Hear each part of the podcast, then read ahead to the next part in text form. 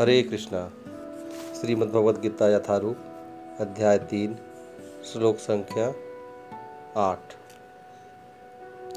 नियतम कुरु कर्म त्वं, कर्म जायो ज्यायो ह्यकर्मणः, शरीरयात्रापि च ते, न प्रसिद्धयेद कर्मणः। अपना नियत कर्म करो, क्योंकि कर्म न करने की अपेक्षा कर्म करना श्रेष्ठ है। कर्म के बिना तो शरीर निर्वाह भी नहीं हो सकता।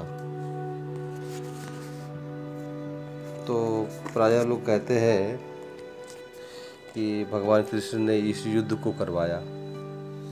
अब इन श्लोकों को पढ़कर कोई व्यक्ति जब भगवान के उद्देश्य को ना समझे तो शायद वो भगवान पे ही गलत आरोप करे कि भगवान ने इस युद्ध को करवाया। तो ऐसे व्यक्ति की हम कैसे पूजा करें जो हिंसा को बढ़ावा देता है? तो ये आरोप खंडित हो जाता है महाभारत में, जब भगवान कृष्ण शांति दूत बन करके गए थे। और पाँच गाँव मांगा था सिर्फ़ उन्होंने पांडवों के लिए, कि वो क्षत्रिय हैं, कम से कम शासन करने के लिए पाँच गाँव आपने दे दीजिए। पूरा विश्व हसनापुर के अधीन था और हसनापुर जो था, पूरे विश्व की राजधानी थी। दुर्योधन के लिए पाँच गाँव देना कोई बहुत बड़ी बात नहीं थी। और उस पाँच गाँवों में संधि भी हो सकती थी। तो भगवान कृष्ण ने पूरा प्रयास किया था कि युद्ध ना हो, लेकिन दुर्योधन उसके अहंकार ने एक नहीं सुनी और युद्ध हुआ। तो इसलिए उसका आरोप भगवान कृष्ण पे नहीं जा सकता कि उन्होंने युद्ध करवाया। ये तो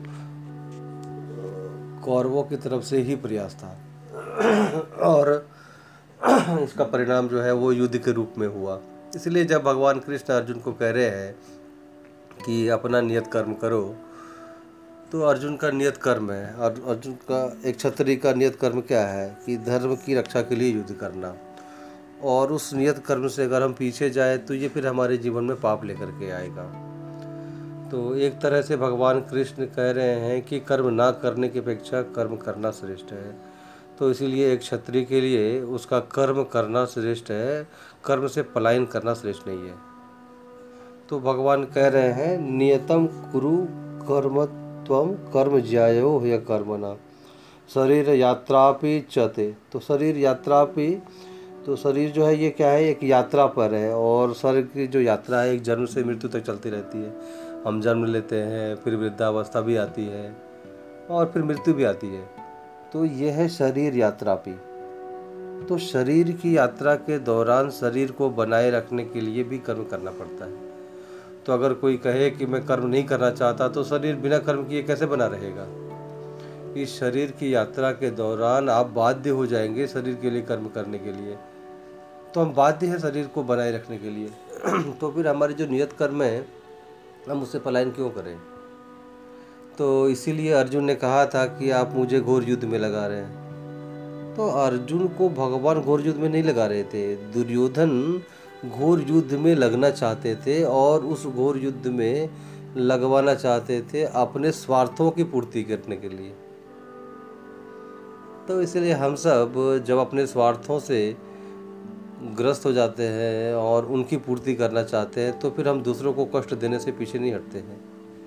और यही कौरवों की संस्कृति रही, कि उन्होंने अपने लाभ हेतु किसी को कष्ट देने के लिए या किसी के अधिकार का हनन करने से पीछे कभी नहीं हटे वो। तो वही व्यक्ति स्वार्थ रहित जीवन हो सकता है, जी सकता है जो भगवान के स्वार्थ को समझे और भगवान को अपने जीवन का केंद्र बनाए। तो भगवान है सबके हितेशी भगवान सबके हितेशी और उनका स्वार्थ या उनका उद्देश्य सबको हित देने वाला है। वो किसी से कुछ नहीं चाहते कि भगवान जो है ये आध्यात्म से बने हुए हैं, सच्चिदानंद विग्रह। उन्हें कोई भौतिक वस्तु नहीं चाहिए। इस भौतिक जगत में कुछ ऐसा है ही नहीं, सब कुछ क्षणिक है, जड़ पदार्थों का बना है, कि वो भगवान को कुछ दे सकें, क्योंकि उनका दाम तो चिन्मय है। तो भगवान हमारे हित के लिए चाहते हैं और भगवान की योजनाएँ भी हमारे हित देने के लिए है। लेकिन हम इन आँखों पे माया का जो पर्दा है, उसके कारण ना भगवान की योजनाओं को समझ पाते हैं और ना हम अपने ही हित को समझ पाते हैं। इसीलिए ये पुण्यों की जो पूंजी है, ये हमें वास्तव में हमारा हित समझाती है। तो भगवान कृपावश अर्जुन को इस युद्ध के लिए प्रेरणा दे रहे हैं, लेकिन साथ ही साथ हम जिस युद्ध में हैं, इस शरीर की यात्रा में इस माया के विरोध के जो युद्ध में हैं, उसके लिए भी भगवान प्रेरणा दे रहे हैं कि जब तक हम अंत काल में उनका स्मरण करते हुए, इस देह को त्यागते हुए उनके धाम में न चले जाए, तब तक इस शरीर की यात्रा में हमें हमेशा अपने कर्म करते रहने हैं और हमारा कर्म इस संसार के प्रति भी है और हमारा कर्म इस भगवान के प्रति भी है।